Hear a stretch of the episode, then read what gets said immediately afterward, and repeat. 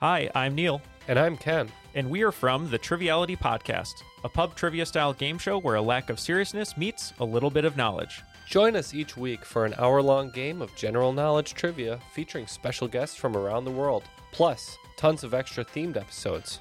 If you want to improve your trivia game, Or you just want to scream at us in your car when we get easy questions wrong, then we're the show for you. Find Triviality on all your favorite podcast apps. but you know that because you're already listening to a podcast. All you need is a few minutes to start your day off with something historic when you listen to the This Day in History podcast. Every day, there's a new episode for you to listen and learn about what happened that day way back when. So, listen and subscribe to This Day in History wherever you get your podcasts. That's This Day in History wherever you get your podcasts. What follows may not be suitable for all audiences. Listener discretion is advised. The world is full of stories.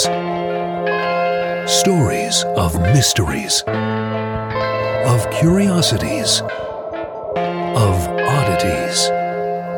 Join Kat and Jethro Gilligan Toth for the strange, the bizarre, the unexpected as they lift the lid and cautiously peer inside the box of oddities. Oh, hello. Hi. You know, it's it's it's wonderful being married to you. We've been together for so many years, and yet still I learn things about you that I did not know. Okay. For example, today I learned that when you're getting a tattoo, you fart.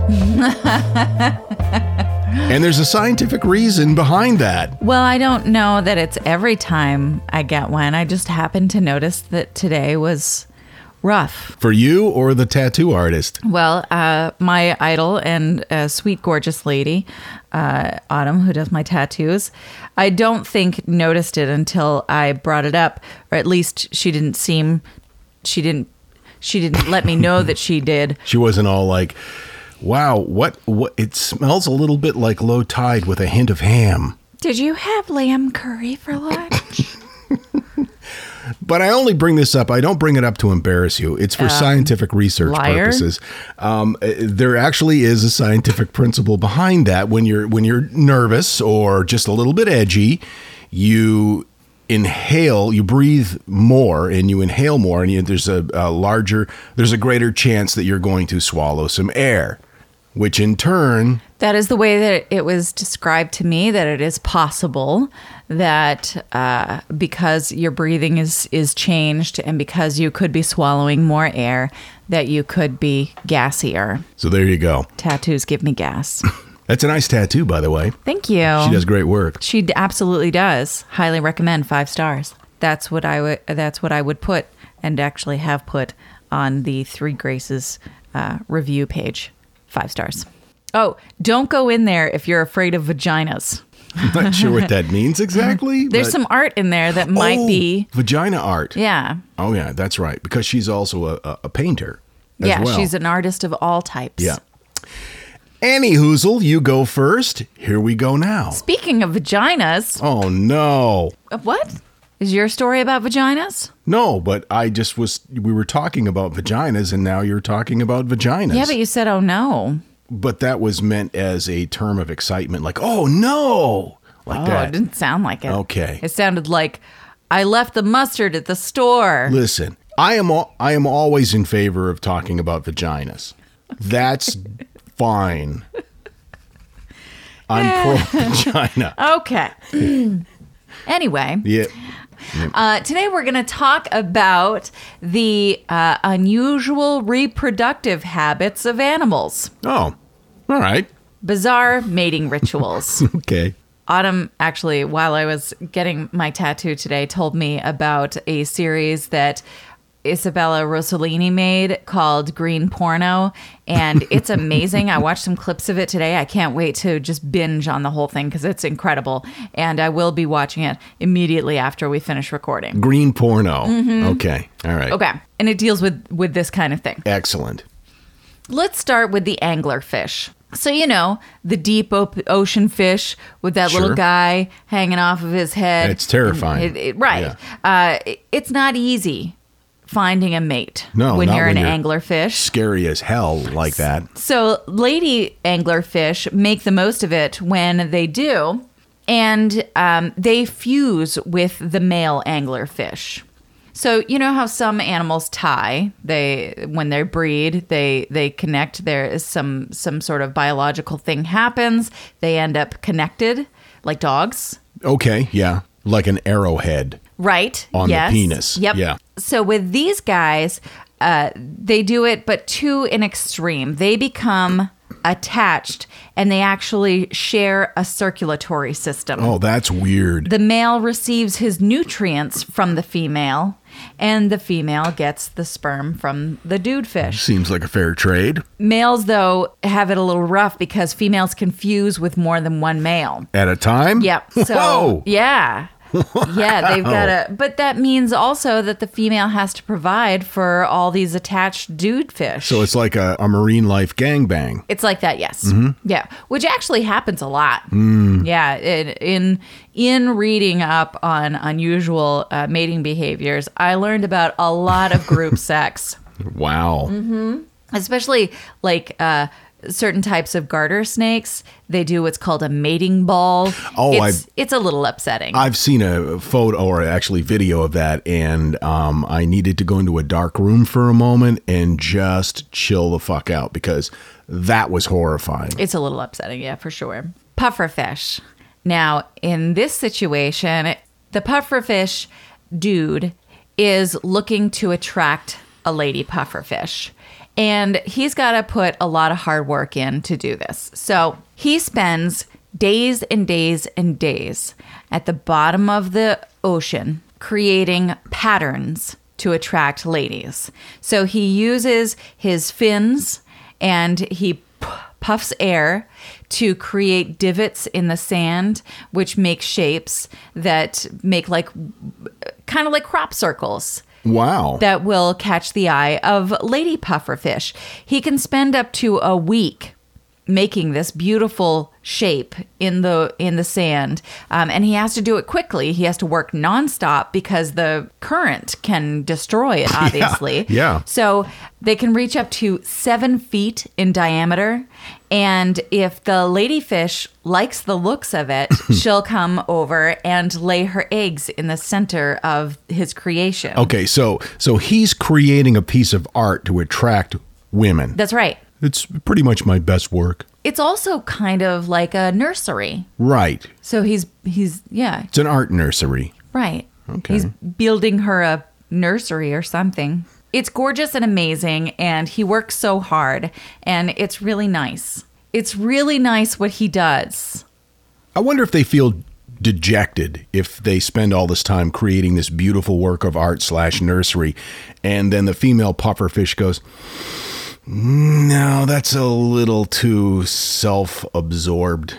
Um, I don't really see what you're trying to to do here. I think it's really just all about your ego," and then just swims off to another. Oh my gosh. That must be heartbreaking. Yeah, because Yeah. pufferfish are known to be art critics. Oh yeah, from way back. Mm-hmm. Always with their high neck shirts. Yeah, and their pipes. garden snails. So snails are hermaphrodites, um, and they've got uh, both parts.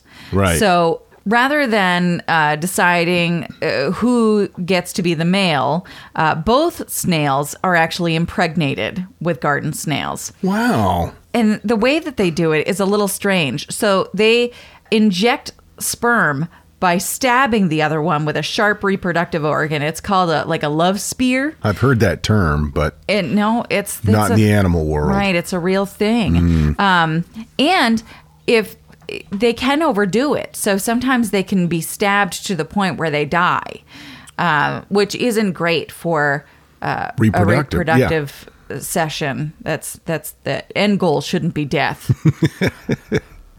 But it does happen way more than uh, you'd think.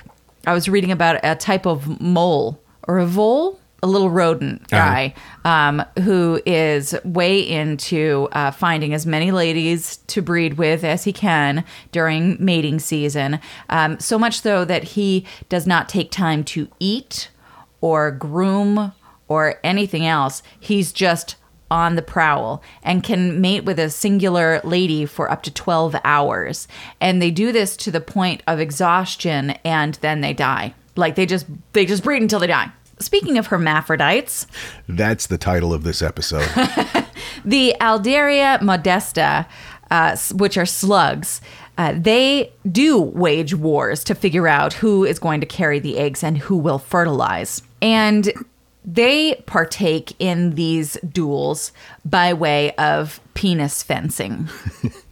So uh, it looks like they're trying to stab each other without, you know, being stabbed themselves. Sure. Because being stabbed means becoming impregnated. oh, So sperm can be injected anywhere on the animal in order to fertilize. So they've just got to get a stab in. That's and all it. of a sudden, they're the man. Uh-huh. They're the la- the other slug is the lady. so in their world, that would make them the victor. It would make them the the male in that breeding pair. Well, they're fighting for toward an objective, which is to see who could stick the other person first, right? Right, yes. Okay, so the person, well, the uh, the animal that sticks the other first would be the victor. What a sexist species! I would agree because the female is the one who has to carry the eggs and do all the the care and such. Mm-hmm. Sure. Um, so being the male in that species is the easier of the roles, which is why they they work so hard to not have to carry the eggs. Yeah, I can get on board that. Yeah, it's. I mean, it's very similar to a Yeah. lot of Yep. species. All right, the Limax maximus, uh, the leopard slug, is. Uh, well known for having a very unusual mating ritual that involves them dangling from trees by a long slimy cord and then s- kind of scritching around each other with their wangs out and they they tw- get all twisted up in each other and it, it's quite a spectacle and their their dangs are blue so they uh, Wow. it's it's bright and flashy it's really it's quite a sight to see So it's a multicolored jungle sausage party. yes also known as a cave of swords Callback number one. The greater sage grouse is a bird, and the spring mating season is a big deal, obviously. And the males have a very specific dance that they do. And dancing is a popular way to attract ladies in the bird realm. Also in the seventies. Less cocaine with birds, though. Yeah, that's probably probably a wise move on their part. The uh, Birds are so smart. It's true. Uh, a sage grouse attracts females and shows his uh, male skills by strutting and inflating specialized air sacs that are on his chest. So he kind of like puffs up. Yeah. He he puffs and it and they shoot out of his feathers and make these like almost like boob balloons. It's real fancy.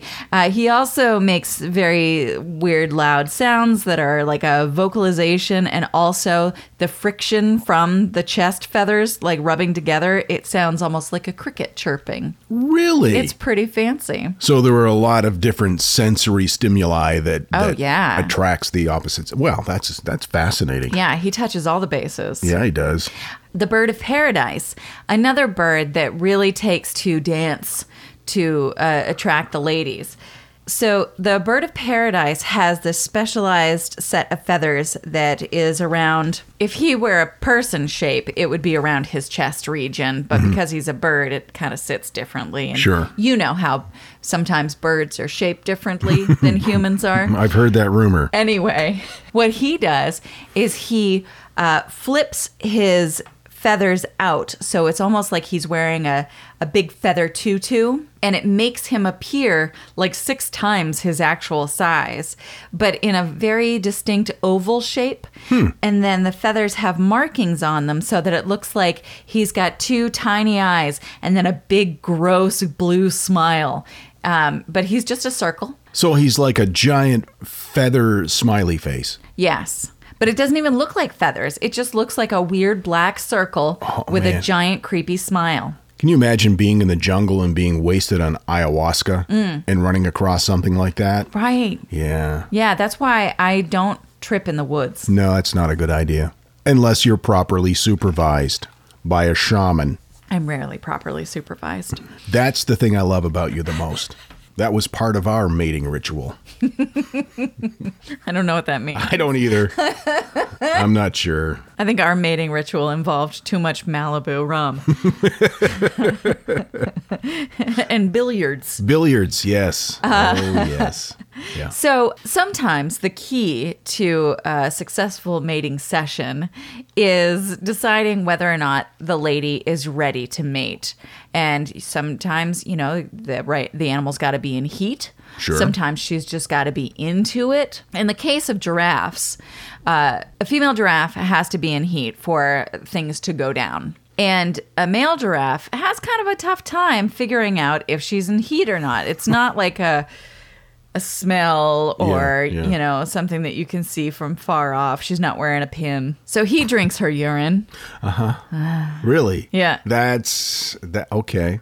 Yeah, Sure. Uh, and she might not have to pee. He sneaks up behind her and rubs his head on her backside until urine is forced out of her, and then he drinks it. Uh-huh. Yeah. okay. Which I think would, you know, indicate that you're already in some sort of relationship, but Not in the giraffe world. No. No. No. No, they're far more. European. Let me see if European. Anyway, that's how that's done. That's Wow. Can you imagine? Mm, No. I mean, Mm, No. think about it just for a minute. No. What? no. Like- you mean if if humans had to Yup. Yeah. Um, like you're out at a bar No. and you're scoping out the Yeah, chicas yeah. and you're like, oh, that girl looks nice. Yeah. And you just go over and stick your head in her loin area and force urine out. No. Especially if it's like two for one well drinks. you know, that's just a recipe for disaster. Girl, you need to lay off. I am drunk off this urine. How is your liver still functioning? Bees. Bees have an interesting thing that they do. So when a lady bee is ready to breed, she can actually like hold on to semen for a long period of time until she's ready to lay her eggs. So she kind of gets it and then saves it for later. But males actually have the ability to get in there and take out that old semen What? and put in their new semen. Okay, so like rival semen. Right. They're extracting rival semen. Right. They're rival semen extractors. Bitch, I know you got Reggie semen. Reggie? In your mind, the bee is named Reggie? yeah. Okay. Yeah.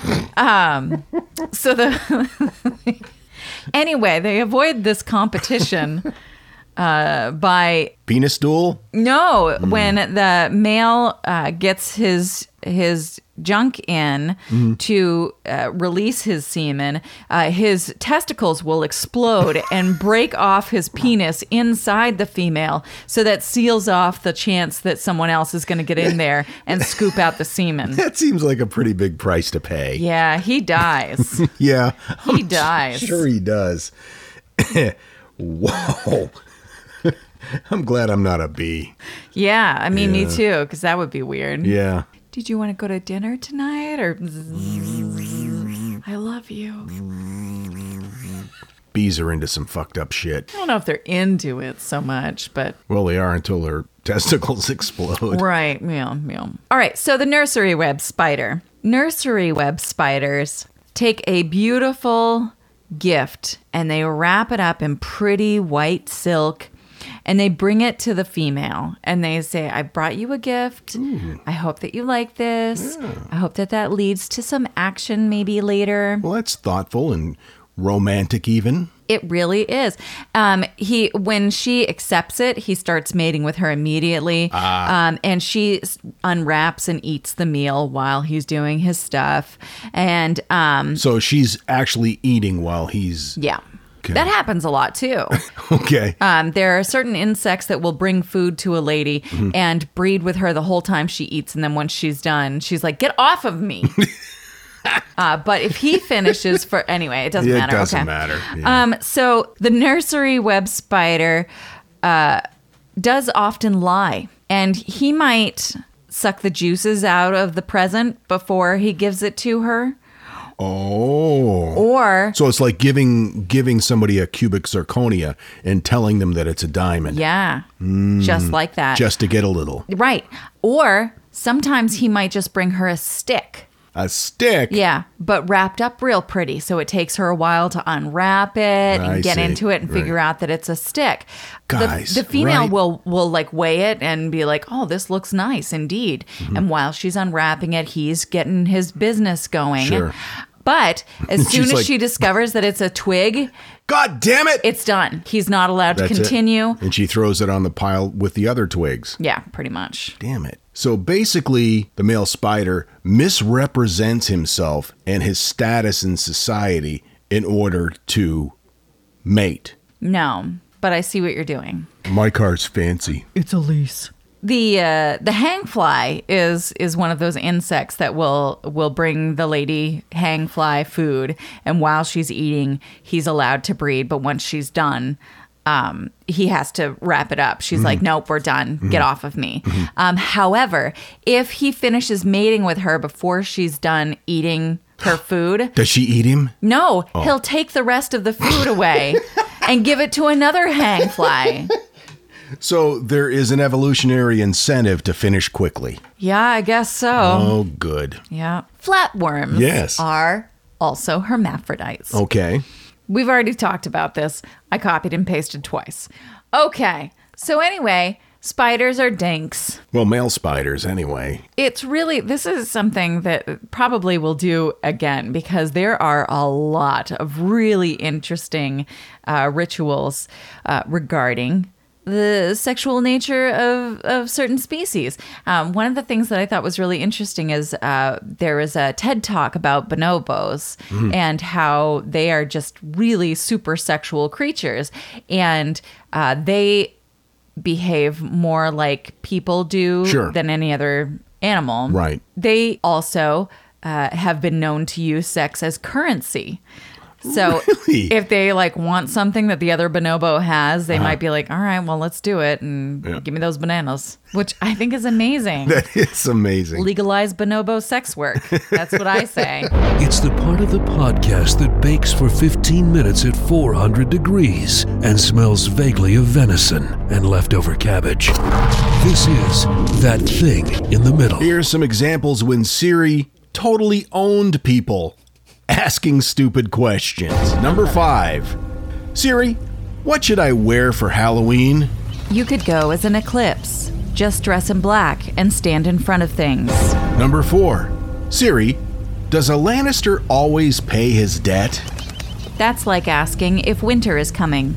Is winter coming? Does a Lannister always pay his debts? Number three Siri, will you be my Valentine? Aw, that's sweet, but I, uh, already, um, have plans. Yeah, I have plans. Number two Siri, do you want to see me naked? I have everything I need in the cloud. And number one Siri, do you want to dance? I'm never going to dance again. These guilty feet have got no rhythm. Wait, I don't have feet.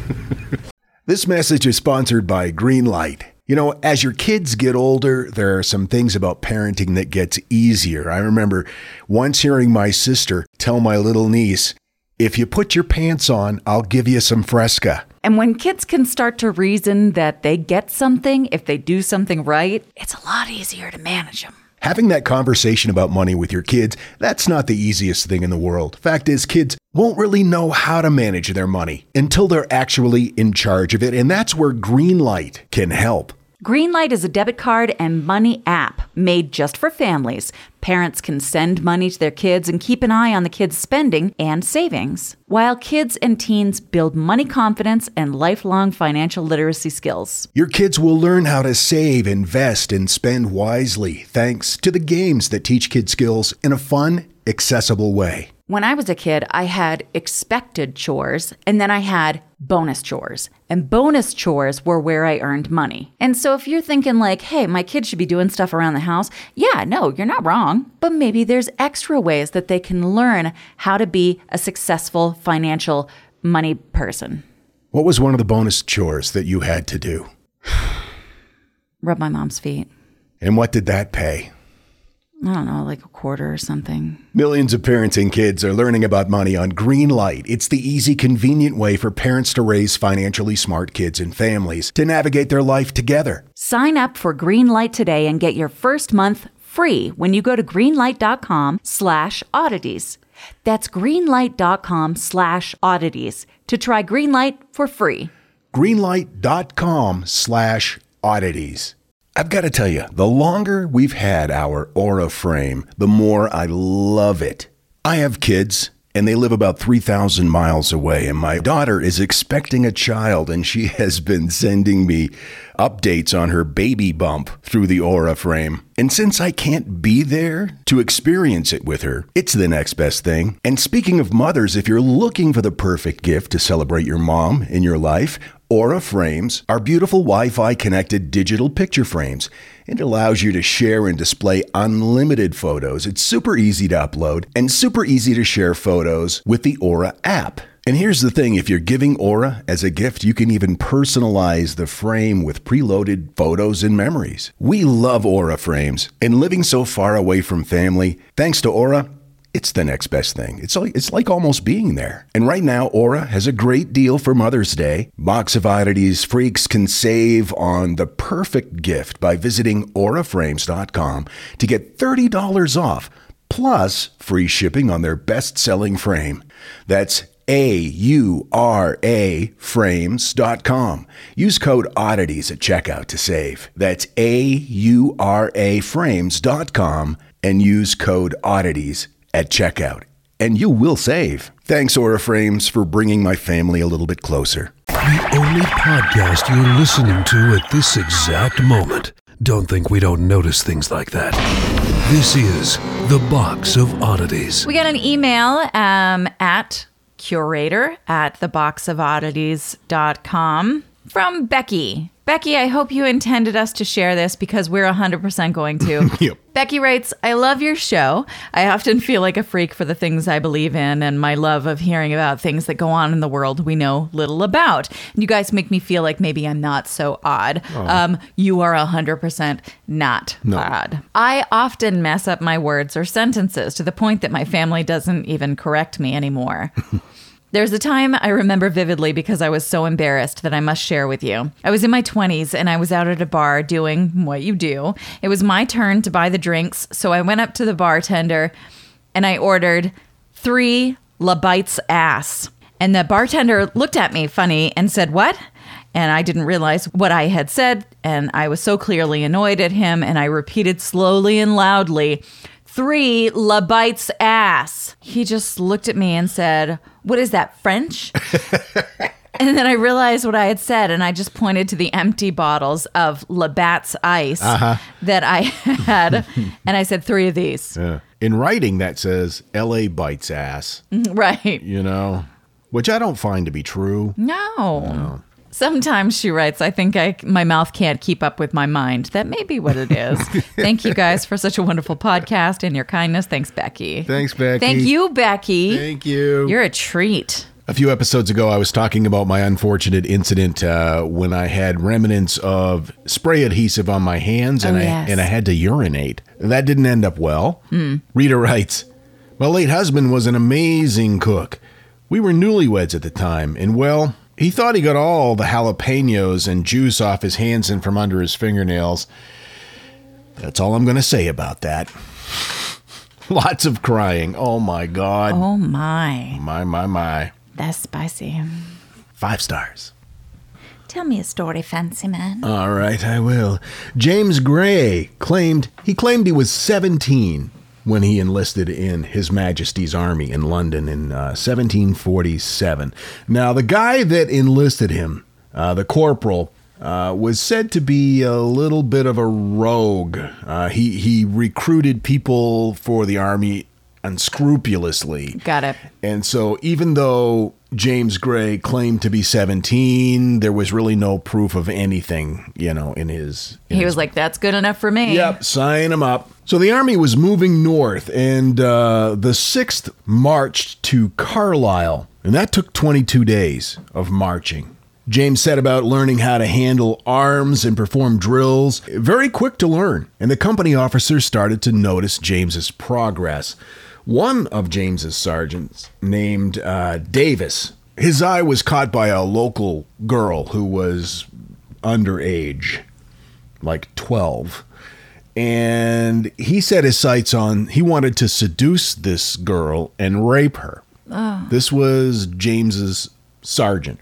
Okay. And he ordered James to help him do that. But instead of helping the sergeant, James warned the girl and she avoided him was able to, you know, get away. The sergeant was pissed, very upset. So did he know that James had warned her? Yes. Okay. Yep. And so he charged James with neglect of duty. And this was a pretty serious offense. He was sentenced to 600 lashes with a whip for not helping his sergeant rape a, a minor. Now, this punishment, that's pretty vicious. That's rough for Si- sure. 600 lashes with a whip. So they tied James to the barrack door and they whipped James 500 times he didn't peep once. Now, this is some this is like a 17-year-old boy. Didn't utter a word. 500 lashes. Didn't complain at all. I bet even I mean the lasher has to be exhausted at this point. They have to trade off, don't they? I, I think it would be tag team lashing. Tag team back again. Check it directed. Let's begin. Not even a whimper Okay. from James. The flesh on his back was all ripped up. Sure. He was bleeding, 500 lashes, not a whimper. The officers so admired James's courage that they canceled the last 100 lashes. Wow. They said, This kid's got balls. We like this guy. So he was in Fraser's regiment of Marines and was appointed assistant steward and cook to the officers' mess on the sloop Swallow. And they sailed to the East Indies. They made for Fort Davids, which was on the coast of Coromandel. Now, the Marines disembarked there, and they were there to help support the existing army that was in place. So James found himself at the center of the fighting. Now, this is somebody has no experience really, other than just like, yeah, I'll sign up Right. and taking 500 lashes. He witnessed the explosion of the enemy magazine, which ended uh, that particular engagement. Then they were ordered to march to another battlefield. During that march, they had to forge a chest high river while being fired upon by the French. That sounds terrible. James was wounded about a dozen times Oh my goodness. forging that river. Well, plus, I mean, it, I'm sorry. How soon after the lashings was this? Because, I mean, infections got to be a real concern. I don't have that information, but based on uh, the amount of time it would take to say, I would say a couple of months, Oh, maybe okay. Okay, something like that. okay, okay. So he had all of these wounds, but he made a full recovery, and he was made an ordinary seaman. And he served in this position under two ships, gained the nickname Molly because 17 year old kid, he had smooth face, you know, they thought he looked Oh, just a, a Yeah. feminine name. yeah, yeah, yeah.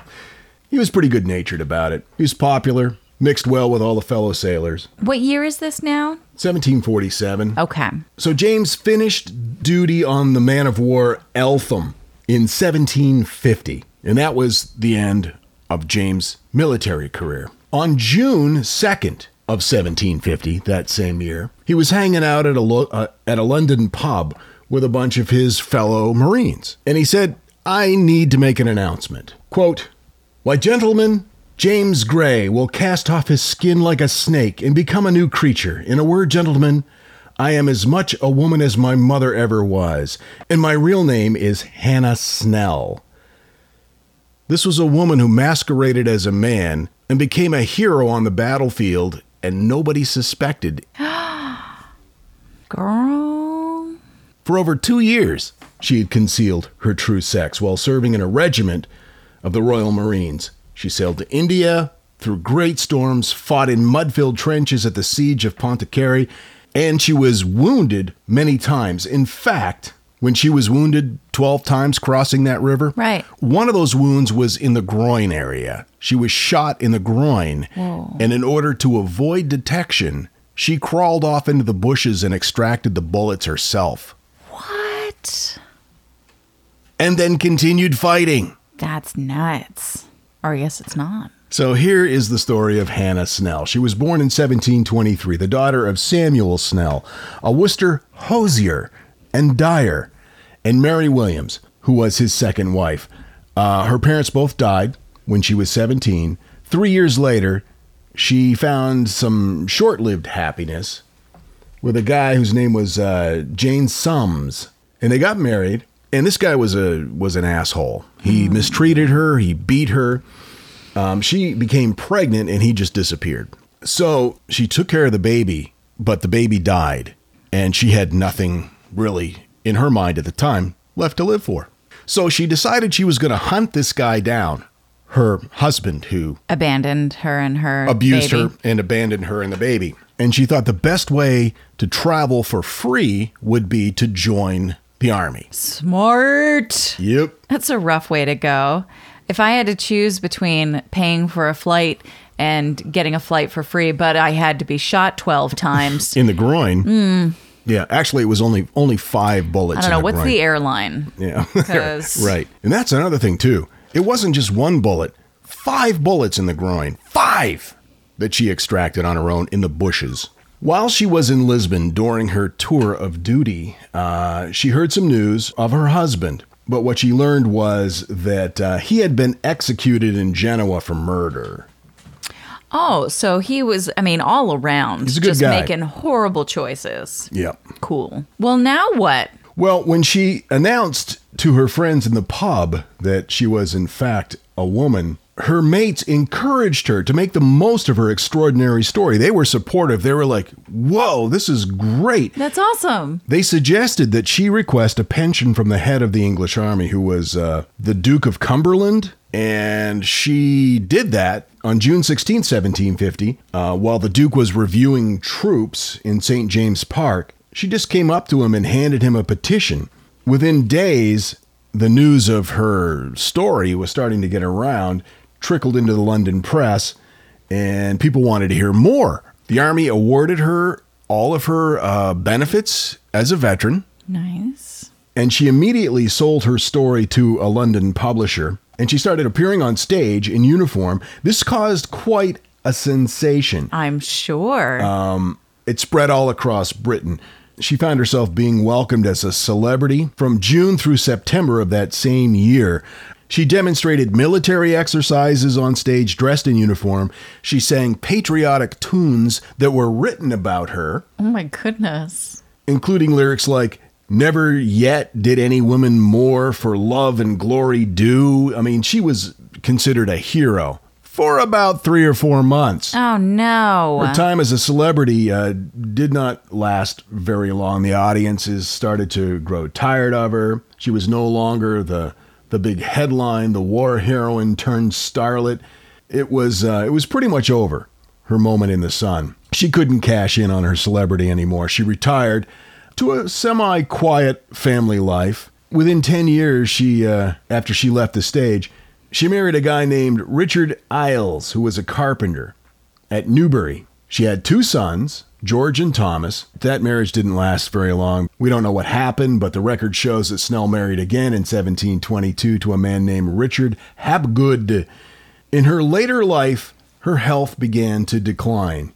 She spent time living with her eldest son, George. Then her um, mental acuity started to, to suffer. She was admitted into uh, Bethlehem Royal Hospital, more notoriously known as Bedlam. Ah. And that's where she died. Aww. Probably of syphilis. On August 6, 1791, she received celebrity and fame after her return from the Navy, but unfortunately, that fame was, was fleeting and um, ultimately died of syphilis alone, literally in Bedlam. Oh. Is there some sort of twisty turny to this? Because that's a real bummer way to end that story. No, that's pretty much it. Okay, I'm gonna go get the dogs. Even though it didn't end good during her lifetime. She is remembered fondly in her hometown and thought of still today as a heroine, and her portrait hangs in a local museum there. Well, I had never heard of her. That is an incredible story. I love the the idea that nobody knew until after she was just in a bar. I'm guessing she'd had a few drinks and she was like, "All right, guys, here's the deal. Yeah. It's vagina." And that's what we're going to do. Yeah. From now on. There are a few bullet holes in it, but it's a vagina. That's so rad. That's amazing that she was so committed to not giving up that secret that she pulled those musket balls out herself. Oh my God. Hannah Snell, aka James Gray, who, by the way, that was the name of her brother in law. She borrowed his clothing Oh, really? and his name to enlist as a 17 year old boy. She was actually 26, a 26 year old female at the time. Wow. I got my information for this from Wikipedia, Women's Museum wordpress.com, Berkshire History, and also the book Hannah Snell, The Secret Life of a Female Marine by Matthew Stephens, which is pretty much available everywhere. And by everywhere, I mean, you know, Amazon, Internets. the internet. There's a lot that could be said about sex and uh, gender identity and roles in society um, that that would speak to, um, I think, oftentimes the perception of women in combat Sure. and women as men, men as women in society. Sure. Um, there's a lot to be said about that. Uh, but I'm very hungry, and um, I think we should talk about it on another day. Here we go again. We got to stop recording this, the the episodes right before dinner because this is how we've ended the episode. I think I think like the last five times. Uh, okay, that's great. Gotta eat now. Bye. I am a delicate flower, and I require sustenance. The box of oddities will be back on your phone Monday morning. We look forward to seeing you then.